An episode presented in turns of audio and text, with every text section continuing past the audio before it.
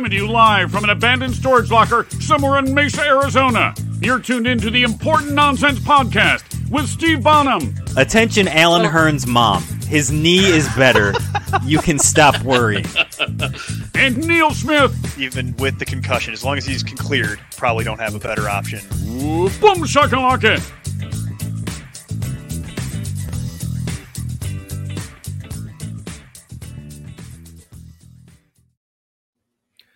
Welcome in, Important Nonsense Podcast. Steve Bonham, Neil Smith, Jack Kavanaugh. Gentlemen, how are we doing this evening?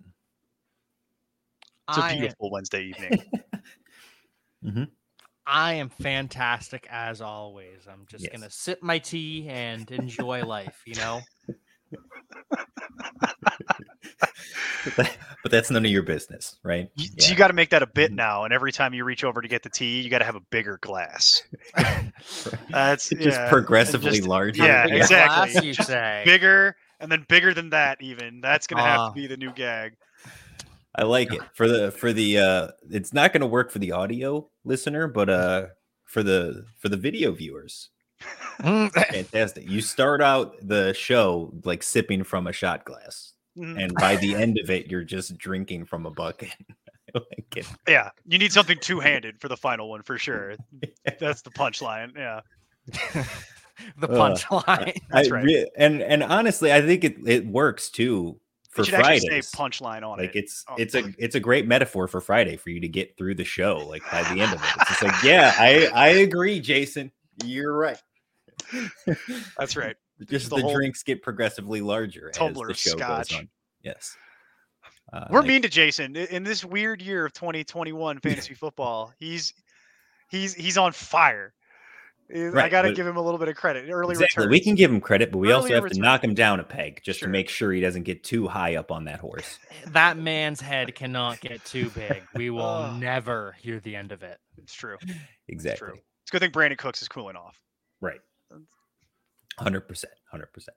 Uh, so we are going to talk a little injury recap. We'll be joined by Edwin Porras again here in a little bit. But uh, in the meantime, I think, Neil, you and I had this discussion uh, yesterday where we were talking about potential waiver ads, mm-hmm. what people would be doing with their fab and the wasteland that uh, running back has kind of become at this point. Remember um, when this was going to be a running back renaissance, when we had all this young talent? We had J K Dobbins and we had Cam Akers and we had Travis Etienne. Now I remember May. May yeah, yeah, I remember. Promise and potential. Yeah, I remember that one. Yeah, yeah. yeah that happened at one point. Yeah. Uh, and then so, there's like five guys left. That's so at this point, basically it came down to the best guys available were Alex Collins, assuming he's still the guy in Seattle after what we saw last week. Uh, Devonta Booker because of the injury to Saquon. Darrel Williams because of the injury to C E H. And then our guy, Kenny Gainwell, who continues to be under-rostered for some reason, uh, but is the clear-cut pass-catching back in Philadelphia. So if you had to pick your poison of those four, and again, we always work in P P R scoring, That's right. Uh, so which one of those four are you leaning towards? Well, it would depend. The answer changes slightly depending on if you're look, if you're evaluating running backs for rest of season, like you need to add a running back, mm-hmm. or you're discussing, I need a Band-Aid to get over the hump for a week or two. Right. So the answer is, if I'm looking for running backs for the season, it's Kenny Gainwell. Kenny Gainwell continues to just destroy what's left of Miles Sanders' career. He, he relegated Boston Scott in two weeks. Yep. Former N F L starting running back, Boston Scott, done, two weeks. Uh, he's coming for Miles Sanders now, and nothing about that has changed. I understand he had a bad week last week. I get that. I'm not afraid. The usage is still there, and he continues to see involvement in the red zone. So yep. what I wrote last Friday was – He's un- he's still relatively unknown, which is how we're having this waiver conversation about him. The casual Great. fan hasn't got there yet, and he's an excellent stash at this point for the waiver wire. So right now he's already a flex running back, and to be honest, if he continues to see the increased usage, it could go even higher than that. But that might take a little while, as we've seen. They're still working some stuff out. So if I had to get a Band-Aid, if I need something that I can plug and play and feel good about, then give me Darrel Williams. And the main reason why is because you're pretty much guaranteed three starts with Darrel Williams where he's probably looking at like sixty percent of the running back job, sixty-five, maybe seventy if you were lucky. And he's really only competing with Jerry McKinnon I, for today. I understand they're evaluating kicking tires on some other running backs. Right. That hasn't happened yet, and I don't know that it's going to happen in before Sunday, for example. Mm-hmm. So, the, and then, yeah, Marlon Mack, sure. I know they're making that, they're evaluating that. I don't know if they're going to have the capital. Bottom line, for me, I think Darrel Williams is going to be your starting running back in Kansas City for three to four weeks. And it's a nice little Band-Aid at this point because he's already been there. He knows the offense. He already had a borderline of role, and he's only competing with Jerick McKinnon. Not yeah. afraid of any of that. And then to so those those are my two answers for you, Steve. Do you have any? Do you is, or does does any of that change for anybody else here? Is anybody super interested in Devonta Booker? I guess because I was going to say I will see your Darrel Williams and raise you a Devonta Booker. Devonta Booker played about eighty-eight percent of snaps once Saquon went down. So he is really, truly a bell cow back. You're not going to get the same production as Saquon, but I'm going to take those guaranteed touches over a committee because last year with Le'Veon Bell in nineteen games, Darrel Williams played or saw only two more carries than Bell did in ten games. It's a, a committee and they don't trust Darrel Williams to be in charge of it. He's going to lose touches to Jerick McKinnon and possibly someone else. Is Darwin Thompson going to come back? No. We can dream. Right. You Free can. Darwin. Uh, but the, yes, uh, that's why I take Booker. Uh, Gainwell long-term, absolutely. We I think part him. of the issue from last year with the stats you bring up too is uh, Darrel Williams was dealing with a lot of injuries himself. Like he wasn't the picture of health, which is kind of why they brought in Le'Veon Bell to try to make that push. And ultimately he took over that number two spot. Like Williams was never really the solidified guy. He was always the number two, no matter who the number one back was. Where this year, I don't know, like with Booker too, uh, are they going to now work in Gary Uh, Gary Brightwell. Brightwell. Yeah, you beat me to it. Well, I, I mean, I'm he's just a, saying he's a healthy scratch for Elijah Penny, the fullback slash halfback. Like he, right? But that's not in a situation threat. When Saquon Barkley was playing and available. So I understand he took eighty-eight percent of the snaps last week after Barkley got hurt, but I think that's because nobody else was there, really. And no one else is there now. Well, Jack, here's my other thing. Here, it's like. They all, all three of those guys had roughly the same line. It's just a question of who do you think is most likely to fall into the end zone. And I understand that Devonta Booker fell into the end zone twice, but understand that we've got a huge position here. Both Steve and I, frankly, I think, and forgive me if I speak for you, but we're, we're, we're you and I, I think are entrenched on this position, which is the minute Saquon goes down, the Giants immediately go in the dumpster. There's a lot of data that backs that up at this point. So my, Pretty my, much. my concern here is that eighty-eight percent of what efficiency? Right. I know what the Chiefs offense is with Patrick Mahomes still. I don't anymore know what the Giants offense is with no more Saquon. Because every time we see him play, Daniel Jones try and play without Saquon, defenses totally change what great. they were about to do. They start they start daring you to, to they just take the runaway and start daring you to beat them with with Daniel Jones hucking it down the field, and now he's in the concussion protocol. So I'm I'm and also I have a large sample size on Devonta Booker being terrible. I don't also think he's good. I think he just is locked into those touches, and I'll take the bell cow because right. e- even Darrel Williams, yeah, like he's gonna, he's the pass catcher, but that's why we don't like C E H is because he doesn't get dump offs from Mahomes. No, that's it's totally fair. I'm I'm not I'm not I can't I can't refute that. I'm just saying neither one is an ideal scenario, and if you're gonna stake your claim on eighty-eight percent of, of neither of them go for it. Neither go of them are it. winning you your league. This right. is my point is that this Steve referenced the ne- wasteland is of great. running back. It's, well, it's, it's all bad right That's now. the wasteland of running back, folks. That's, that's why I mean, you nailed it. Well, well speaking I'll, of that wasteland, yeah, shut we up, are joined yeah. by Doctor Edwin Porras, D P T. Doctor, how you doing? How's it What's going, up, guys? Sir? I'm I'm I'm interested in to take part in these conversations. These are good conversations, so let's let's see it. We're debating who's more mediocre right, right now. Wow, the, that's uh, a great debate. The, the landscape of uh, of running back on the waiver wire. It's it's pretty pathetic. I think the idea behind grabbing Booker or grabbing uh, Darrel Williams you have to understand it's more of a Band-Aid for now. Yep. It's not going to, it's not going to save your league. It's not going to save you in your league, your own five. It's not going to propel you into the top five. If you're in the top, you know, the bottom seven, they're just, they're meh plays. I think that they'll give Booker a lot of the work. I think Booker is a very below average back, but they don't have, you alluded to it earlier, they don't have much else. I mean, Gary Brightwell, right. I'm not sure. Um, then the flip side is with the Chiefs. Even before the C E H injury, the Chiefs were starting to split carries a lot more and split snaps, at least a lot more uh, between between C E H and and Darrel Williams. So you never really know what you're going to get uh, when you, you you I guess you sort of know what you're going to get. So you can either get right. a, a below average running back and a high powered offense who doesn't get checkdowns, or a below average back and a bad offense who might not have Daniel Jones uh, and is just terrible. So you really have, you guys are, you guys hit the nail on the head. I mean, you're, yeah. you're, this is not like, you shouldn't go and blow like eighty percent of your fab or yeah. whatever on either of these guys. I've already and, watched people doing it all day today. Yeah, people drop and, it. And when Neil and I talked about it um, last night, when we were prepping for the show, like my whole argument was it, to me, they're all basically the same amount of meh, and just, I'll take Williams because in a coin flip scenario, give me the player on the best offense. And sure. That's totally one, good. Yeah. The one last thing I would like to add, going back, circling back around to mm-hmm. Kenny Gainwell. We saw when my, Miles Sanders was a rookie, it took about seven weeks for them to really start trusting him. It's yeah. not quite that far along. Kenny Gainwell has so much ceiling to grow yep. into. Yes. A- as my friend Macho Man Randy Savage likes to say, the cream always rises to the top. That's what we thought about Miles Sanders though, right? Yeah. Uh, like my, the Miles Sanders situation, uh so I, infuriating. I just was a fan. Get him out of the game when he refuses to just fall down. Just just let the clock run out. What are you doing? Stop running out of bounds.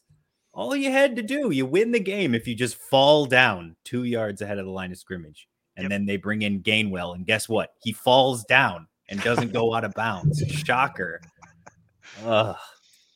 So infuriating. If only there was a website that spent years telling people that Miles Sanders wasn't worth the A D P. Literal years. If only such a place existed. Oh. I guess I guess oh. we can dream. Dare to dream.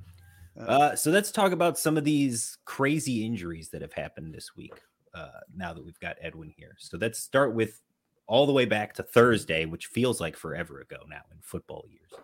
Uh, you got Russell Wilson was knocked out of that game with the disgusting looking finger injury. Uh, ends up having the surgery on Friday in the middle of Jack's show. Uh, so they talked about that very briefly. But I've seen a couple different timelines now about when he could be back. I've seen like six to eight weeks. They were saying maybe he could come back sooner than that. What are you thinking with his his recovery and when Russell will be back? So traditionally what you see, first of all, the injury is uh, what they call mallet finger, essentially the tendon on the back of the finger in the middle that it works to extend. If you were to flip somebody the bird, I won't do it. Right. But that that tendon that keeps the finger upright. Edwin, from last time, this is a reminder. This is a live show. Of course, yes. Of course, yes. This is a live and, show. And a family-friendly Family-friendly. Family-friendly. Family yeah. friendly. Right. Family-friendly. Um, that tendon is, is ruptured. So essentially, when he goes to grip a ball, he can't ungrip the ball with that middle finger, which is obviously a problem when you're trying to throw a football.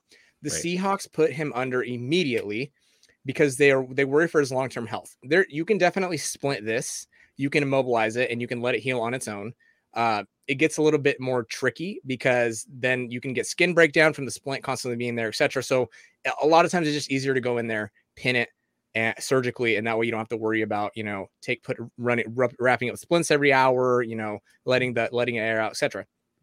The moral of the story is since they went ahead and did this immediately, they're concerned for his long-term health because there's some data supporting the fact that if you don't pin these or immobilize these immediately, you can have downstream negative effects in the future. So basically, it'll never heal correctly. So since they're already on the so train, we're not just talking about this season. You're talking no, about right. like for career. his career. Exactly. Okay. His career. So since they're already in the boat of let's take care of him long-term, I it's it's going to be very difficult for him to clear at four weeks, which is what I know some of the doctors came out and said, oh, we think he can be ready by four weeks. I think it's possible. I don't think it's, I don't think it's likely. Right. Um, th- these injuries, there's a ton of data backing the fact that you need to immobilize them for at least six to eight weeks. Russell Wilson and professional athletes are no different. Uh, there, you, there's no such thing as increasing tissue healing times. You can't change what's going on inside uh, physiologically. That tendon needs to regain uh, its structural integrity. It needs to regain um, all of the all the fibers that are holding it together, and there, it just takes time. So it would be really difficult. I, it would be really difficult for him to come back at the four week mark. Although I know that they're saying that he's going to try. I'm sure they'll reassess him at four weeks, right. but I don't. Yeah, I personally I, don't see it happening. I some people are saying because he's going to get the pin in there, he's going to try and play through the pin. That sounds like, how would that work? He can. Um, and again, it comes down to what are the residual effects of that. Mm. If he can mm. play, um, then he's probably going to play. But they went in and the surgeon specifically said they. I think he also had some sort of fracture to the finger. So there's a lot more going on than just that. And so for him to be ready to roll and throw in passes at four weeks. Again, it's possible, but I, I don't think it's the most likely uh, scenario here. And so again, Edwin, when they're thinking long-term, probably not the smartest thing to do either. Yeah, exactly. Yes, but Edwin, so I was reading that like the day after the surgery on Saturday, they said, the, this is from the surgeon, that when they opened him up, they realized that it was more severe than they had initially right. you know, thought about. And then they actually had to put screws in to stabilize it. So help me understand, because... So he's got a pin and, and two screws is what it, was, it sounds like in there. So I'm not familiar with the exact procedure that they underwent, but what they needed, the goals of the surgery were to stabilize the fracture mm-hmm. and to stabilize that tendon. So okay. they could have either done it with any combination of pins, screws, whatever. They might've used both. Um, I think he had a fracture of the, the middle or the, the closer joint, the, the joint closer to the hand to whereas the tendon rupture was on the joint further away from the hand. So there are two different things that might have been going on there. Um, moral story, I mean, I think four weeks, again, it's plausible, but I wouldn't necessarily bank on it unless you're super desperate. Unless you're like, tr- if you're trading for like Russell Wilson, it's probably because you're, you know, one and four, oh and five or something like that. Like you're probably pretty desperate. That would be really the only, the only reason I would do that. No, and even then you're going to miss another four weeks minimum. And then Are you uh, are you worried that if he does try to play through it, that he ghost. just will? Hey, Zach. So, uh, are you worried that if he does try to play through it, that effectively, especially those first few weeks, I mean, is he just going to be way less accurate than normal? Or I think we'll see it pretty immediately. It? Yeah, mm-hmm. I think we'll see okay. it pretty immediately. If he tries to play through at four weeks, and you know he he air sails one, or he you know one one. Uh, He skips one or something like you're gonna, you're, we're going to know pretty immediately. But the thing is, I think that I, if I had to guess, I don't have a crystal ball. Right. Everybody's going to get super excited. Um, the Seahawks are going to, there's going to be some report from somebody saying the Seahawks had him throwing. Um, everybody's going to think he's going to be activated and then he's not. And they're going to keep him on the I R for another two or three weeks. Like, I think that's, if I had to like predict what was going to happen, that's what's going to happen. Cause you know, he's going to try to throw it four weeks, right. but there's just no, His there's no way his strength can be back by four weeks. So okay. ba- so basically, with almost any other position, you could have splinted this and he could have played through it. But because it's his throwing hand and he's a quarterback, even if it was his left hand, potentially, yeah, yeah, okay, that makes sense. So one final question that I have about the this whole situation: Geno Smith, he's the mm-hmm. backup now. Uh, Geno Smith, no, he's the starter now. He was oh, sorry, sorry, he was the backup. He's the starter now. uh, we've seen in New York, they ruined Sam Darnold. That's obvious. It kind of looks like they're starting to ruin Zach Wilson. Is it possible that mm-hmm. they ruined Geno Smith and he's actually good? I mean, maybe you're talking about the Jets' incompetence, Jack, and within mm-hmm. that sphere, all things are possible. Is it uh, possible Sanchez was actually good too? Well, I don't know. He actually took them to like an A F C I know. Title game. So. And then the everybody just remembers the butt fumble, but he did actually take them to. Uh, Never forget. Uh, just I, it. I, I don't know. We talked about this a little bit on the Friday show where over his career, again, it was forever ago at this point, but Geno Smith's average depth of target is seven yards. So he does not chuck the ball down the field. We saw that he really loved throwing the ball to D K Metcalf because why wouldn't you? I'm fine with that. Yeah, yeah exactly. Go ahead and do that. That's so I, I'm I'm still great with D K Metcalf. And if whoever's managing D K Metcalf in your league is panicking and wants to unload him for a song, then yes, I will absolutely still be willing to invest in that. It's Tyler Lockett that I'm slightly concerned about because Geno Smith has never had the big arm Would you guys agree that Tyler Lockett would be the one to be concerned about? Or I'm concerned about Tyler Lockett when he has Russell Wilson throwing the ball. So any kind of downgrade, yeah, it gives me a little pause, especially when you got a guy with seven yards average depth of target, and you know Lockett's a guy who makes his hay down the field primarily. So right. little not not ideal. I think yeah. that offense as a whole is needs you know we need to to temper expectations. I think they just got a lot worse. Right. Well, um, and speaking of Seattle, too, we got word last week with Chris Carson and a recurring neck injury that seemingly came out of nowhere. And I'm hearing recurring neck injury. And for a guy that's just constantly running into walls on the defensive line, I feel like that would be a very bad thing. So what's what's up with Chris Carson right now? Yeah, so the Chris Carson thing didn't come out of nowhere. Um, if you were looking at the injury reports like I was in week one, which and nobody else is looking at the injury reports, he was having all these veteran rest days, right? And like veteran, he's he was missing practices and right. and all this. So D N Ps and what it ended up amounting to is what it sounds like is he's just got an arthritic neck, and it's exactly what it sounds like. So it's when the space between your uh, the space between your vertebrae and your spinal cord essentially start to sh- uh, sort of close down. And the space between each vertebrae itself starts to close down. It's totally normal when you play a contact sport for a living. The best comparison, and this is a comparison of the of the condition, not necessarily of the career arc, is Todd Gurley's knee. What happened in Todd Gurley's knee, oh, no. it sounds like, I can't confirm, but it sounds like it's happening in Chris Carson's neck. Not great, right? Uh, right. Not so ideal. This is, not, not an ideal situation. This is the time, this is the time that uh, you unload Chris Carson. This is the time in Dynasty when you you get rid of him for what you can. As soon as he has his next big game, you got to let him go. Um, this is, this, this is just like the classic. This is the beginning of, of, of the end. I hate to say it. I hope mm. I'm wrong. I hope he comes back and can continue to play. Um, but anytime you get arthritis in your neck, that's a, that's a really dangerous game for a running back.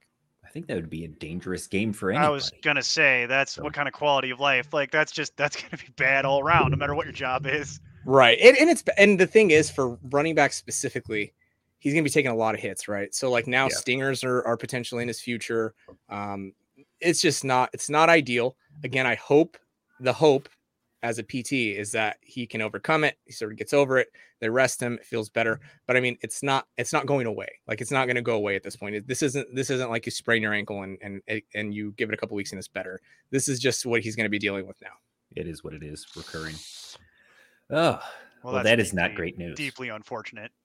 All right. That, all right. Let's, let's move on. Let's see if you got some better news for us. Uh, we've got both Dalvin Cook and Joe Mixon are kind of dealing with lingering issues themselves. Uh, Joe Mixon was actually able to play this past week and did all right, but he was on a little bit of a, a snap count. Uh, Dalvin Cook did sit out. That's the one that concerns me a little bit more, especially with their bye week coming up. Mm-hmm. So starting with Mixon, the thing with high ankle sprains, and I said this before the before kick, is that he was highly volatile. And usually what I mean by that is when a player, and I, I view them as highly volatile, like they could they could do anything from sit that week, they could play twenty-eight percent of the snaps and fall into the end zone like Mixon did, or they can be totally ineffective like Dalvin Cook was in week four. And so, so what you essentially saw with both of those dudes is Mixon, they both, they, they both ended up on different parts of the spectrum. Yep. So Mixon's played twenty-eight percent of the snaps. That's nowhere near his ceiling. Right. And Dalvin Cook wasn't active at all. Um, those are the, when you're dealing with high ankle sprains and recoveries from high ankle sprains, those are the types of things that you just have to deal with. Essentially what you have with Joe Mixon, fortunately, it sounds like he came out on the other end. He's practicing again now. We know that when Dalvin Cook tried to play through his in week four turnaround or week, whatever it was, week three, um, he didn't, he finished the game and then didn't practice. Right. So at least Mixon's practicing today. I think Cook practiced today as well. But what you alluded to in terms of Dalvin Cook is, I mean, he did try to come back. He was yep. clearly limited. He clearly wasn't ready. And the Vikings have a bye week coming up in week seven. So to me, viewing this as an outsider, clinically, it would make sense for him to just sit in week seven. You know, we know it doesn't always work out that way, but mm. it's something that uh, the flip side of that is he already tried to come back early once.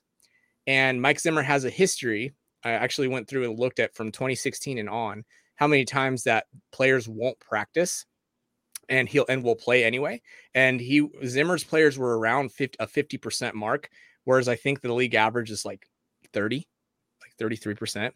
Sure. And but Zimmer's like super aggressive when these dudes are coming off injury and kind of doesn't care. Mm-hmm. And so you saw that in twenty nineteen with Adam Thielen. Adam Thielen shouldn't have came back one week after that hamstring strain. And then he was out for like six weeks after that. So the, those are the things you worry about with Dalvin Cook. So, I mean, there's really no solution to it. And that's just, we're sort of like just discussing it now. But I mean, the goal, hopefully you have Alexander Madison. I was touting Alexander Madison all offseason about the highest. This isn't why I thought, like, I didn't uh-huh. think that Dalvin Cook would have a high ankle sprain or anything, but you I was just saying that shoulder, he, weren't you? Yeah, as the shoulder. Um, but yeah, hopefully you have Alexander Madison on a couple teams like I do. Yeah. Yeah. That that's worked out so far. So what you're saying is basically this is the one spot in his coaching tree that uh, Mike Zimmer is actually aggressive, so it's good to know. Yeah, exactly. Exactly. Hey, did you see that shove of Kirk Cousins? He's very aggressive. How weird! Right. Yeah. Yeah. How weird right. is that? Right. Yeah, he's extremely aggressive is, with how he handles his players' health. Is, is there uh, another quarterback yeah. who's more socially unaware than Kirk Cousins? Ooh, Cam uh, Newton's a, out of the league, so yeah, I don't know. That's a great question. Uh, I would have given it to Cam. I'd have to do way more research. Cam, I think Cam is unaware in the sense that like Cam is so he's got such a big ego mm-hmm. that like like remember how you know the times when and he was in New England and he was like, I need to look in the mirror and I need like this starts with me and like he was taking accountability. Like I think that part of that is Cam Newton just for his entire life. Living in this world, because it was for a long time, like living in the world, like that was true. Like when Cam Newton put you on his shoulders and took you places, it was because it was by his will. But once yep. he got on layers, the latter stages, I don't think he realized that it's not quite that way anymore, buddy. No. Yeah, Cam Newton has always kind of lived in his own world, so I don't know if he's just yeah. he's wasn't, unaware so much as it is his reality isn't right. Ours. Directing with the Panthers, like he just he w- he would be rubbing people's shoulders while the rest of the team's stretching. Yeah. You didn't have to know that anything else was going on other than just the hat choices for the press conference. Oh, I, that I, should have been the that I, should have been the first Cam, giveaway. I'm a Cam Newton fan. I yeah, just, me too. I still I, I like Cam Newton. I miss Cam. I wish he was still in the league, but he, he he's just he he lives in a fantasy world, and good for him. I win. I Jen, what do we? Yeah, true. Yeah, exactly. Look at what we're doing. I, right, look at what we're doing right now. This guy right. gets it. Yeah, that's the guy a fair with point. Mustache, bow ties, and right. pit vipers. Lives yeah, Jack, totally if you grounded want, in reality. If you ever yep. want to give up those pit vipers, just go the full Cam Newton route. Just a different ridiculous outfit every single show. I'm, I'm here for it. Who are I, we thinking? A hat? Yeah, like I, with I the big sign. Feather. Yes. Yeah, like with a huge perfect. Feather coming out the back. Yeah, uh, a fedora. Before we move off this topic, because we've already very much started to, uh, Edwin, do you think Joe Mixon will be on a pitch count again for the points festival against Detroit? I think he. I think there's a chance he will be. the The flip side of that is Samaje Perine on the COVID list now. That's part and of why I'm asking the question. It's really difficult for. It's going to be really difficult for him to clear that protocol. Um, by the time Sunday rolls around. So I think that this, we're going to find out Mixon is once again, highly volatile. Mm-hmm. He's either going to get his full workload and he's going to do fine with it, or he's going to get his full workload and aggravate the ankle. And we're going to find out immediately too. Okay. So like, he's not a guy I'm on in D F S. He's not a guy I'm excited to start in season long. You just have to wait for this to sort of go away. And okay. and I, I don't know. Well, again, I don't have a crystal ball, so it's hard yep. to say, but I can tell you like the level of volatility on Mixon is really high again this week. And depending not, on what happens. Not excited about uh, the full workload for Chris Evans. I was just going to say, we haven't talked about Chris Evans. Wide receiver converted to running back, Chris Evans. Doesn't the doesn't Chris Evans sound like just your friend, like your neighborhood friend who started a podcast and called it the Chris Evans podcast? Yes. Like sort of doesn't sort of seem yes. like that. He's Captain America. Yeah. Yeah. uh, all right. Uh, Saquon Barkley. He is definitely going to be out this week, even though he's only listed as doubtful because come on, they're not that dumb. I would hope, right? You would think. I think the Giants are a little sharper than we than I've given them credit for anyway. Um, exactly. But yeah, he he is out. I think the freak out on Twitter was par for the course. That freakouts tend to happen. Yeah. You see the swelling on the sideline, and you freak out. Um, the it doesn't sound like there's any fractures. It sounds like the guy has an ankle sprain. It sounds like he rolled his ankle. We've all done it at one point. I literally did it walking play. Through my kitchen last night when I was barefoot. That's the difference between Sa- Saquon Barkley and I. Um, so you're built different. I'm built different, literally built different. In, in the worst possible way. So, so he, so he's got this ankle swelling. The average return to sport time for these ankles is six and a half days. So if you round up, obviously that's seven days. Mm-hmm. You also look at the data. that shows that between eighty-three and eighty-nine percent of all ankle sprains take less than, fewer than four weeks to recover from and return to sport. Um, so basically we're checking the boxes. If we look at this from a logis- like logical standpoint, we know there's no fracture. Check. We know that the average return to sport time for these that are typically less than three weeks. Check. We know that, that the Giants are going to take it slow. So that's sort of a, a point against him. Check. Now, worst case scenario, like worst case, like the Giants are just like, screw it. We won one game. There's no point in bringing him back quickly. All right. They'll sit him three weeks. Then you get the bye week and then you bring him back after that. I think that's like the worst case scenario, but I don't necessarily anticipate that happening. Up until tonight, he hasn't been put on the I R, which is great. Um, he didn't practice, but you didn't necessarily expect that. I actually think this is, if this is longer than two weeks, then I will buy everybody on this podcast a beer virtually. I will send you. All right. I will All Venmo right. you for a beer if this is longer than two Perfect. Weeks. Perfect. Love it. Aha, deal. I was going to say. Twist uh, my arm. Yeah. Right. Absolutely. So, all right, that that's good. So Saquon Barkley, okay. two weeks, you would say, is the is max. The I think the max realistic timeline. Realistic timeline is max maximum two weeks. Okay. So, so he was getting ramped up the first couple of weeks. Are we worried yeah, about that sucks. slowing him down now, taking a couple weeks off? No, I think even the Giants realized this was a freak accident. I mean, the defender's foot was there. Um, I don't know if any of you ever played basketball, but it was basically akin to when you uh, come down from a rebound and you land on another dude's foot. Mm, like that's yep. essentially what happened to Saquon Barkley. Like, I don't I, think I anybody Edmonton. I don't. I don't think anybody was saying like, "Oh, this is because of the A C L," which it's not. I don't think yeah. anybody was saying is saying now Saquon Barkley's injury prone. Like nobody's saying that necessarily. But just to emphasize it, this has nothing to do with the A C L. Um, I think that they were they were starting to ramp him up, obviously. Um, so that sucks, but I think that he'll come back and he'll assume his, his full workload pretty quickly. All right. Uh, so let's move on then. C E H, we talked about a little bit. He goes on I R, so he's going to miss at least three games. Do you think it lasts much longer than that? No, I think three games. It depends on when. I'm really bad at the bye weeks too. I need to look at when the Chiefs' bye week uh, is. twelve is their okay. bye week. I think three weeks is solid. The average return to sport time for these is about twenty-three oh. days, so about three weeks. I think he he he'll miss those three games, and then he'll be back by the fourth week. Um, at worst, it'll be a four-week absence, but I don't necessarily see it happening that way. Uh, this was a good example of why when you watch an injury on and and you you notice, you know, teammates carrying off and he's punching the the treatment table, like yeah. athletes are drama queens. Like athletes are some of the most dramatic, like like my like I get these like sixty-eight year old uh females who come in and they'll they'll, they'll like have a, had a fall and they're like, well, I fell, and then they like fractured their ankle and they're like, well, I just waited until my daughter came like two days later. And but you see these athletes like punching the table, like these young fit individuals, right? Mm-hmm. Like they're they're drama queens. Sometimes they don't know how to handle these, you know, these injuries. Like they, they they really freak out, which is fine. I understand. But that's what I'm trying to say is this was just a run of the mill M C L sprain. Um, Nick Chubb is the perfect uh, comparison from twenty twenty with one of these. Uh, Jarvis Landry is another guy who actually need to check if he's been activated yet, because he can come back. Do it week. quick, because we're getting there. It's on the show sheet. Yeah. Okay. So I don't see him on the injury report yet. So we'll see. He's, I don't know about Jarvis Landry yet. So he is in the twenty-one day return to practice. And because he hasn't been activated yet, they actually don't have to give us updates on the injury report until he's officially activated. So it's all going to be what the reporters say. We'll have no team information because it's all secretive in the N F L.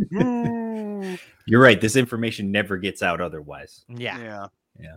Yeah. It says that he's day to day, essentially. Mm-hmm. Fun. Oh, that's so vague as to be completely unhelpful. That's fantastic. Yeah. Thanks. Be like the Colts and just say T Y Hilton's coming back to practice this week, baby. Right. Fired up. Like, I like that exactly. kind of reporting. Do that. Thanks, Kevin Stefanski. Right. That's none of my business, though. All right. Uh, so then do any of these teams now, uh, most likely the Chiefs, I would think, because they're the ones that probably have the most to play for. But do any of them now become bidders on Marlon Mack as we approach the trade deadline? He's said that he's looking for a trade and wants out. The Colts said they're willing to give him that.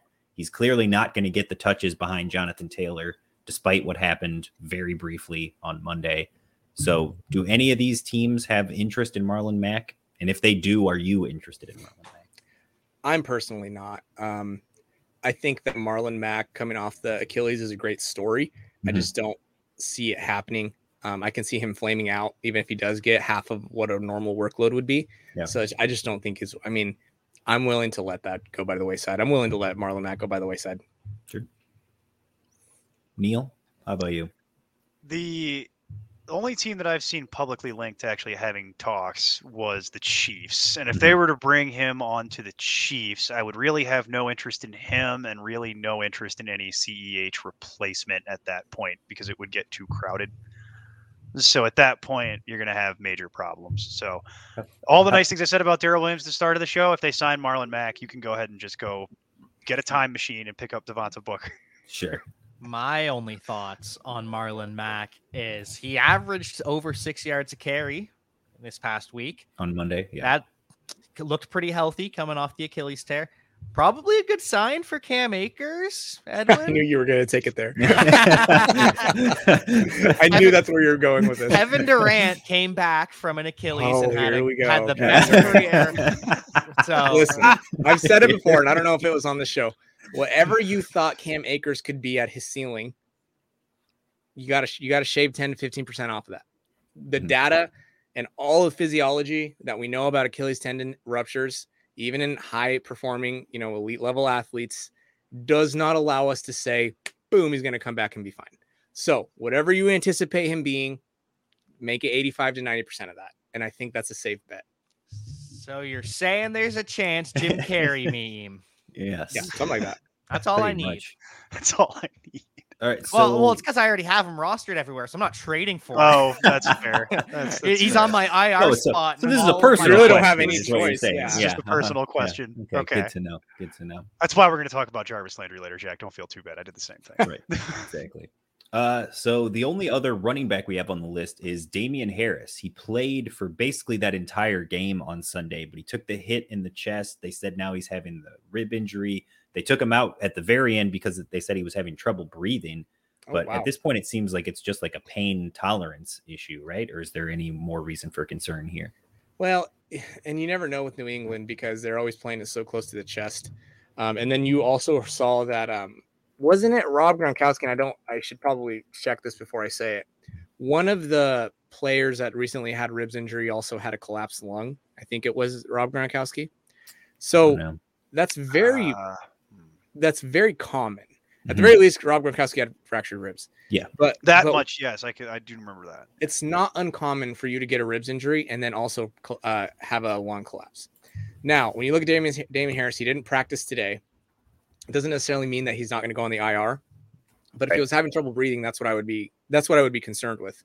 The mode for the amount of games missed after a ribs injury, so the most frequently missed amount of games is one. So when you're a running back specifically, we saw that with Darrell Henderson. When you're a running back specifically, it's going to be really hard for you to take on contact. So I wouldn't necessarily plan, plan on Damian Harris being active this week. Okay. That makes sense. So it backup plan then, are you guys interested in anybody in the New England backfield if Damian Harris is out? It would have to be Ramondre Stevenson, replacing him in the grinder role. Mm-hmm. Brandon Bolden is replacing James White as the pass catcher, but that's nothing to write home about.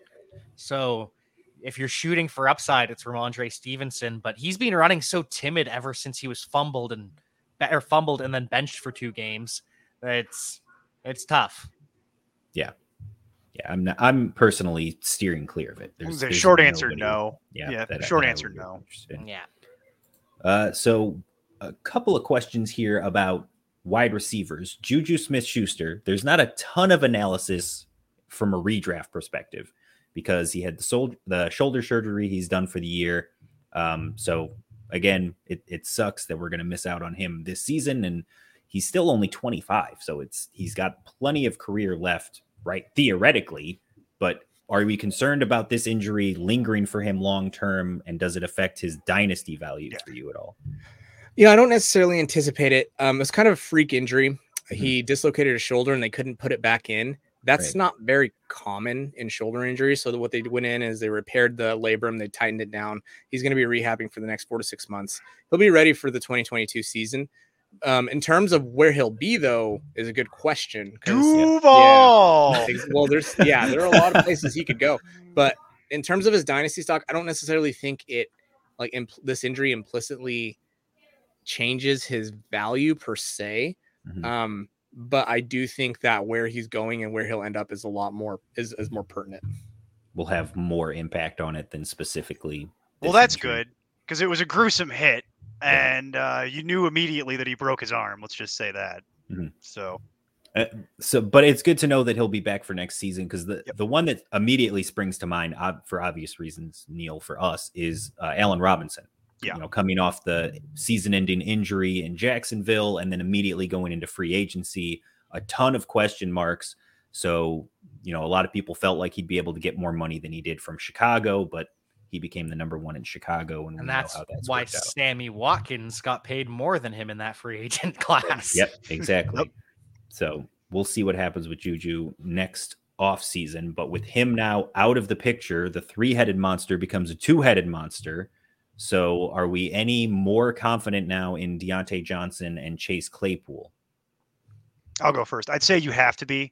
Mm-hmm. I mean, just it, obviously they'll both see increased attention and increased coverage. But the the that's not going to offset the increase in, in targets. So mm-hmm. I'd be I'd be I think it'll stabilize Chase Claypool effectively yeah. is what it'll do because Deontay is Deontay. You were going to start that anyway. You might get a, a few extra targets, but it should stabilize Chase Claypool out. So those are the two I'd be interested in. I'm not going to suddenly predict that Eric Ebron is suddenly going to get more involved, or that or that Pat Freiermuth is suddenly going to. Advance Ascend, a year and a half yeah. into his career. Uh-huh. Yeah, that's a Pat Freiermuth is a next year conversation, not a this year conversation. So really, you're down to the two guys, and then that's really that's really all I want. I'm not interested in James Washington. Seen that yeah. before. Yep. I I think it raises Najee Harris's floor a little bit because Juju he was thriving on those little crossers, those little checkdowns. Yeah. Najee Harris, like it doesn't make his ceiling any higher, but it makes that target floor just a little bit juicier because Ben loves throwing the short passes. Because he can't throw the long passes. Can Ben do much of anything these there days? You go. Can't throw um, yeah, that's that's the real question. I, I do think, as, as ridiculous as it sounds, I think it does kind of bring Droptimus Prime back into the weekly rotation uh, question uh, at tight end. Like, can he actually catch a touchdown and be used over the middle in that Juju void in the middle of the field? But other than that, no. I'm I'm not like I, I agree with Neil. I think that Chase Claypool, this kind of solidifies his target share where he's competing with less people, but uh, that that's about it. Deontay Johnson was who he was. He's going to continue to get that role and be a P P R monster. Uh, what about A J Brown, Edwin? He was dealing with the snap count last week. Do we think he's going to be closer to or back to one hundred percent this week, or will that continue?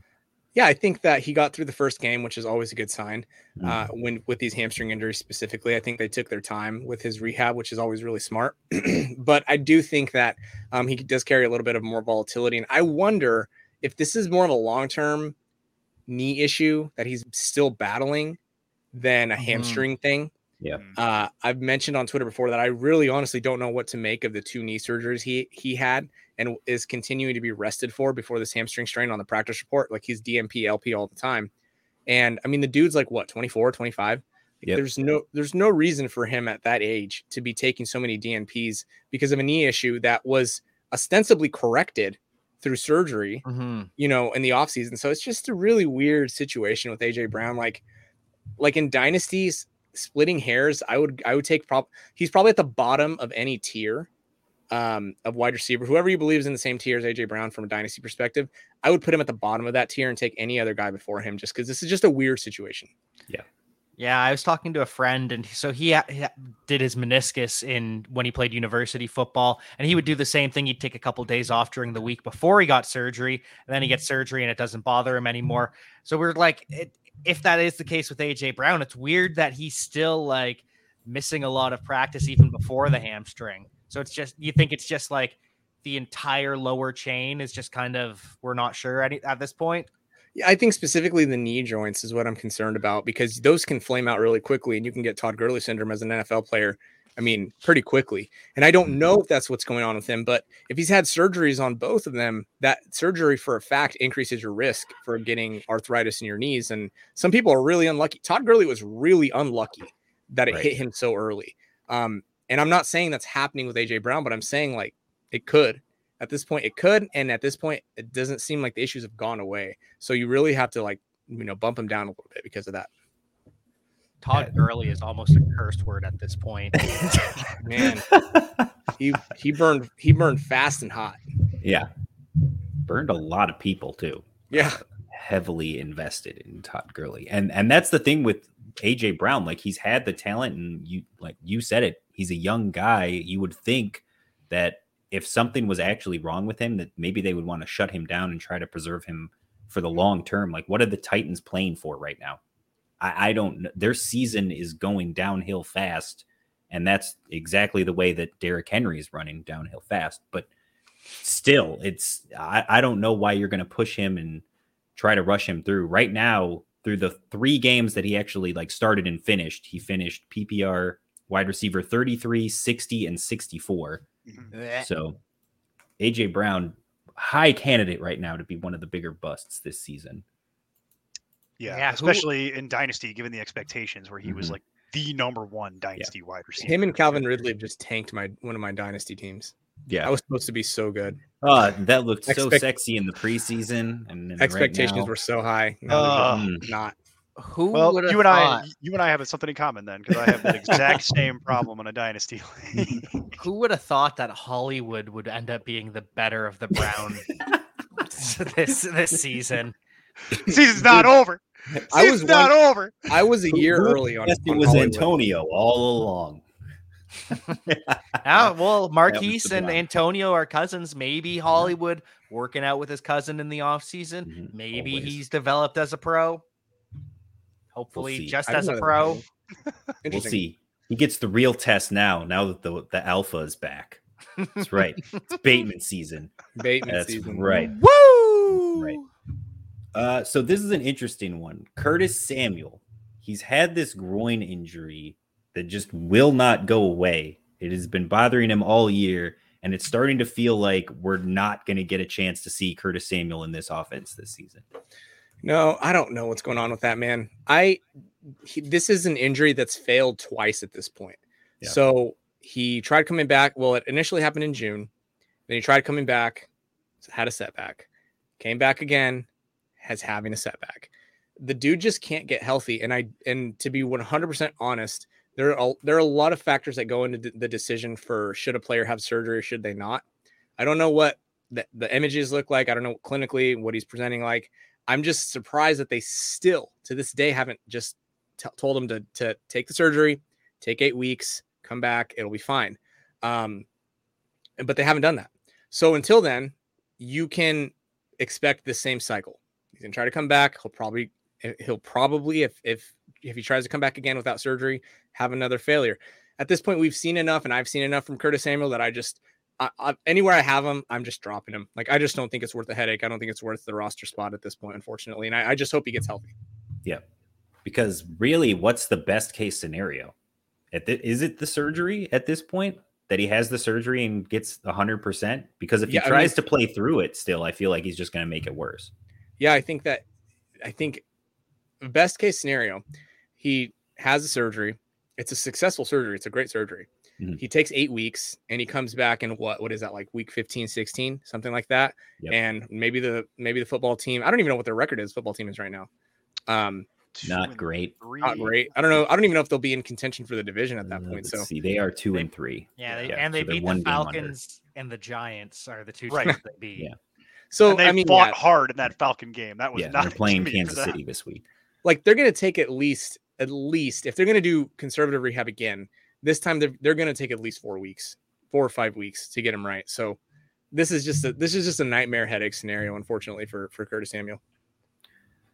Um, and then, all right, we talked about it a little bit before, so we're going to go back to a couple of guys that we talked to you about uh, the last time you were here with us. So Jarvis Landry, who we talked about a little bit, and then Jerry Jeudy, two guys they were on I R. that should be eligible or close to eligible to coming back. How close are we to seeing those guys? Yeah, so specifically with Jarvis Landry, I did just read um, this article that essentially made it sound like he's not going to be ready. I'm a little surprised by that, but I do think that week seven is is much more likely. These injuries do have the twenty-three day average, but obviously they, you know, they vary a little bit. So um, Jarvis Landry, I would expect him to to be back at the latest week eight, um, if not week seven. Uh, it, he could come back week six, but since he wasn't activated today, you know, doesn't seem necessarily likely. Um, and then you think about Jerry Jeudy, who is coming off the high ankle, and they have a game in week six and then turn around week seven and have a Thursday night game, I believe, right? I think it's week seven, Thursday night football. Double check that, which would mean if he's ready in week seven, then he'll, he's going to play. But if they want to give him the benefit of the doubt and wait until week eight to give him more time, then they'll probably do that. The reality is we don't really know. Um, but I can tell you that, yeah, the Broncos play a, a Thursday, the twenty-first, uh, which is week seven, which is a pretty quick turnaround. So if he's ready by then, then I think he'll be ready. Uh, they've obviously taken their time with him, Great. But there's a possibility we, we might not see him until week eight. Do we need to look into them signing John Brown at all? Like, is that, is that a bad sign, or is that just them building depth for their I roster? I thought that was a K J Hamler response. Me too. Okay. Yeah, they're sort of thin at that point. I think mm-hmm. that they've sort of known and stayed the course with what Jerry Judy's doing. Um, but The, the the the target is week seven. I do think week seven is very possible. Okay. Um, not a slam dunk, but I do think that week seven is possible. Okay. Perfect. Uh, well, that's everything that I had of the recent injuries. Uh, Jack, do you have anything else you wanted to ask, Edwin? Uh, Michael Thomas. He's going to okay. be coming off the P U P soon. What are we looking at in terms of expectations, in terms of when he'll actually be back? What can you tell us about Slant Boy? So I do know, I do know that by the time week seven hits, it will be the well, not well beyond, but it'll be right at the end mark of the average amount of the average amount of time missed for his specific injury. So in other what is, words, what is it, by the way, if you don't mind? It's like two hundred thirty-eight days or something like that, or not two hundred thirty. I think it's one hundred thirty. I listen, I'm not a professional by any means. I'm the worst, the worst prepared injury analyst that you'll ever meet. Um, but I can pull it up here. Um, essentially, it's what we're looking at with Michael Thomas. I do think it's going to take a couple of weeks to get him ramped up. But the, the thing about it is, you and you just said it is, you know, he's gonna he can catch slants. The dude played through this injury like. Which is crazy and nuts. And like he scored like a couple touchdowns doing it. So I would anticipate that he, he gets a, anything even close to his role. Uh, I think he'll, he can hit like eighty percent of what we're typically accustomed to seeing. And then by, by the time week nine, ten hits, um, I think that he's, he's going to be full in full stride and, and doing what he does and hopefully catching bombs from Winston. But also you have all of the negativity that surrounded him uh, before the injury even happened. Right. That's something that we haven't even talked about. The fact that he delayed this surgery in the first place, the fact that the Saints didn't know he delayed the surgery. He told the Saints that he did have the surgery, but then didn't talk to them. Then he's had the off-field issues from last year. I mean, some people have, and rightfully so, questioned it. Maybe he just says, nah, I'm good. I think I'm going to wait and try to get traded next year. Or, you know, nah, I mean, I don't really know if we're going to win this division. I'm just going to chill a little bit longer. But from a medical perspective, he's going to be one hundred twenty-eight days by week seven. And that is like the latest that you'll see based on uh, a pretty major study that looked at these injuries and these surgeries. So I don't think that medically he's behind. I think he's probably right on track. We haven't heard a lot, but we did see um, a report by, from Sean Payton a couple of weeks ago that said that he was ahead of schedule. So medically speaking, I think he'll be ready. Biggest. From a team perspective, who knows where they're at. Biggest question is, is he pulling a Scottie Pippen? Right, exactly. He can go full right. Scottie Pippen if he wants to. Right. Uh, so I do, I did actually think of another one, the, the Giants and the horrible situation that's going on in their wide receiver room. So you've got yeah. Kadarius Toney was essentially the one last week because Kenny Galladay was out, Sterling Shepard was out, and then Toney himself was dealing with an injury before he did come back and then get himself ejected. So Uh, are any of those guys going to be back this week, assuming Daniel Jones is able to clear the protocol, which it looks like he's on pace to do?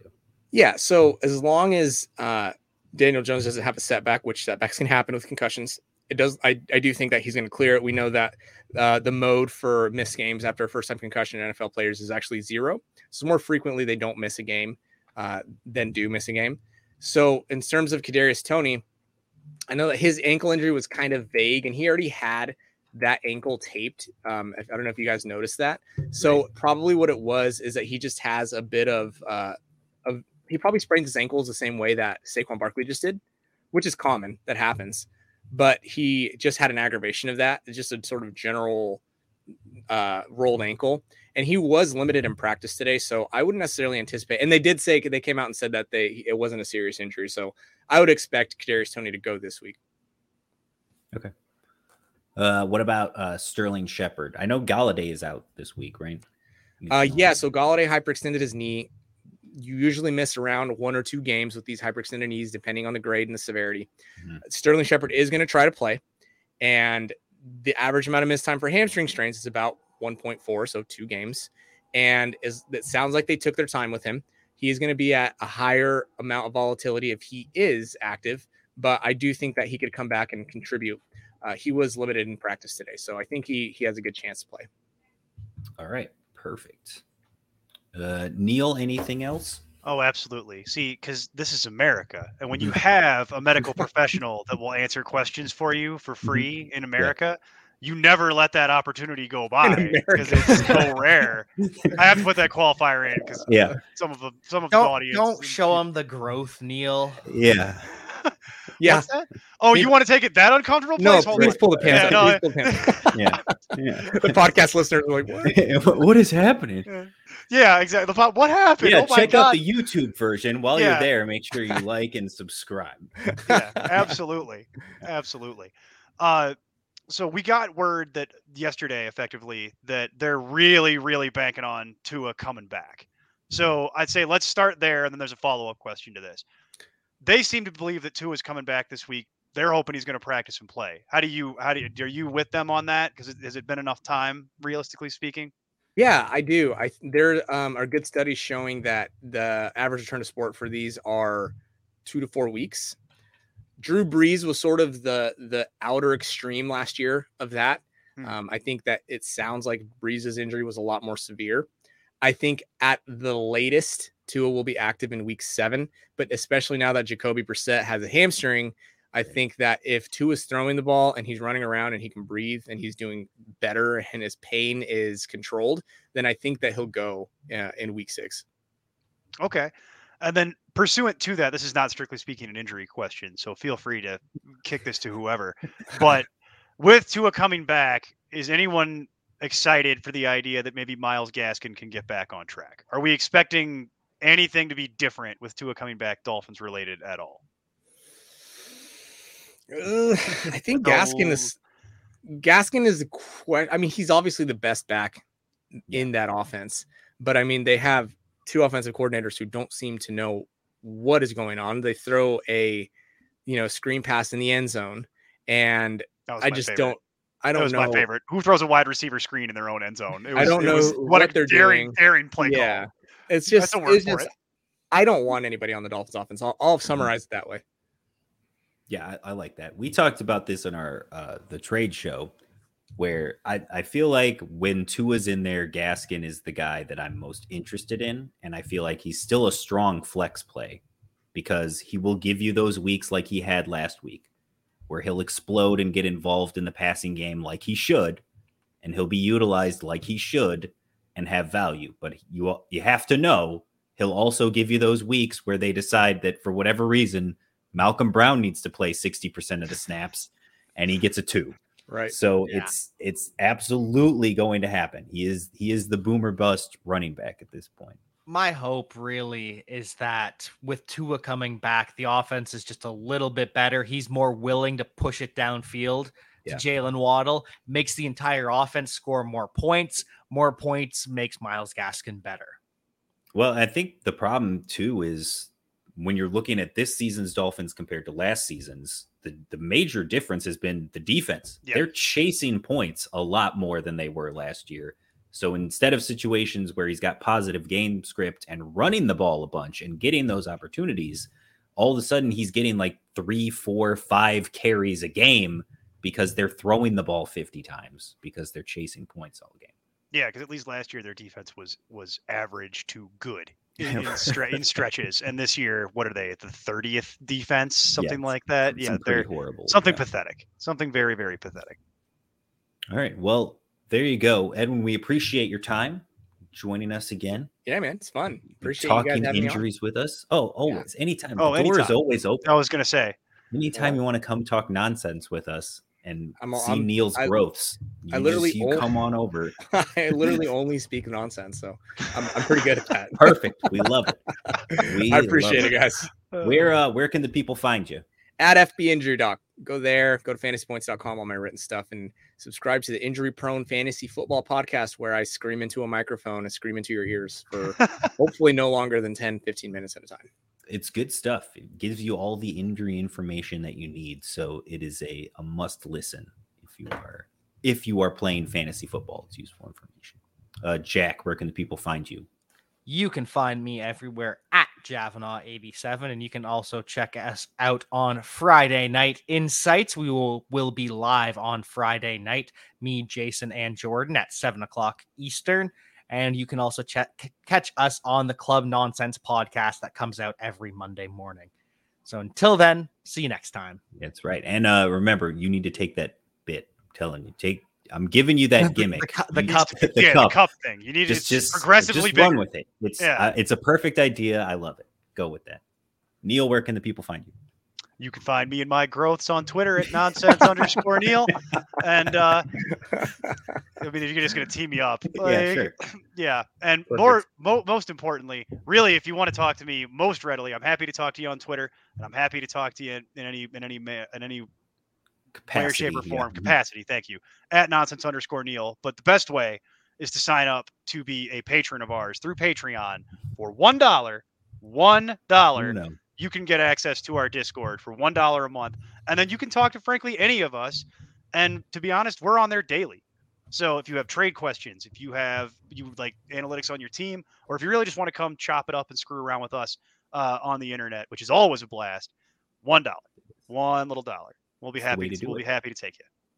Uh, you can follow the site everywhere at NonsenseFF. You can find me at nonsense underscore Steve. I will be back tomorrow for the halftime show, Locked In with Vishal and Mason. Until then, just keep up the nonsense. Music for this podcast is provided by Lee Rosevier. I'm Tim Kitzer from N B A Jam and N F L Blitz. And you can find all the guys at important nonsense dot com. Kaboom!